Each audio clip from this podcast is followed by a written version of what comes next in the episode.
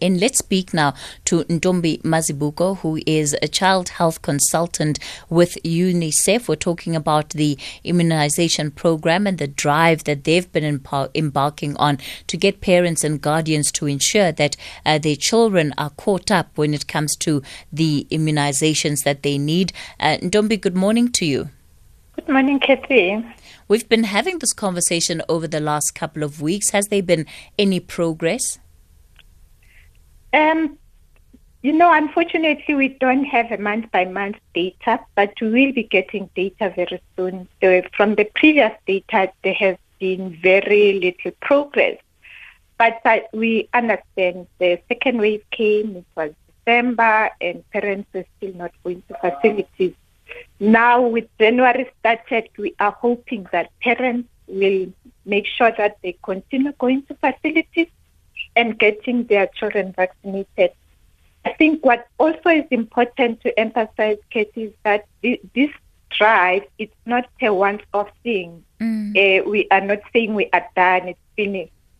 It's important parents to know that when a child has missed vaccination for whatever reason, they should, as soon as they remember, take the child to the nearest clinic, get that child vaccinated, and that is referred to as catch-up doses because the child has missed the dose that was supposed to get, but we need to catch up so that we make sure that the child is appropriately vaccinated.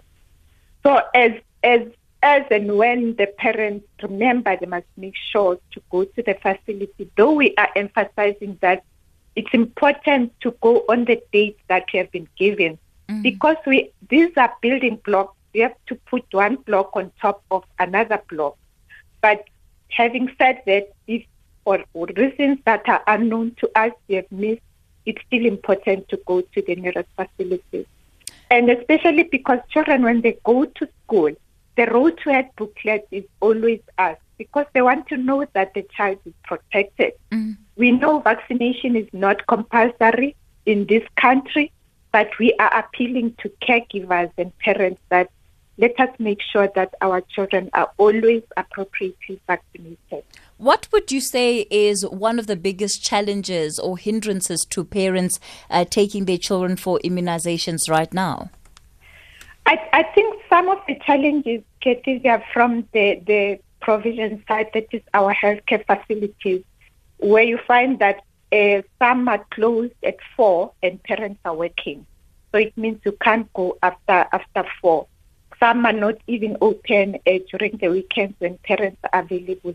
So that those are the things that uh, are sort of a hindrance. But some, I think, as I've mentioned in the previous call, that where they'll go to a facility and they find that the vaccine is not available, so it's not easy for the parents to go out.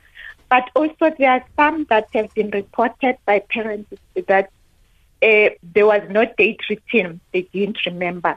Mm-hmm. And the health system does not have a, a, a, system that will remind your parents, the parent that remember today is the 22nd, take your child to the clinic. We mm-hmm. don't have that kind of system.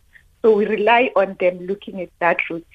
So I think these are things that also from the uh, health provider side, these are the things that um, uh, look at but also there are issues of attitude of healthcare workers as well, which are also mentioned by parents and caregivers. And the department is looking at those things as well.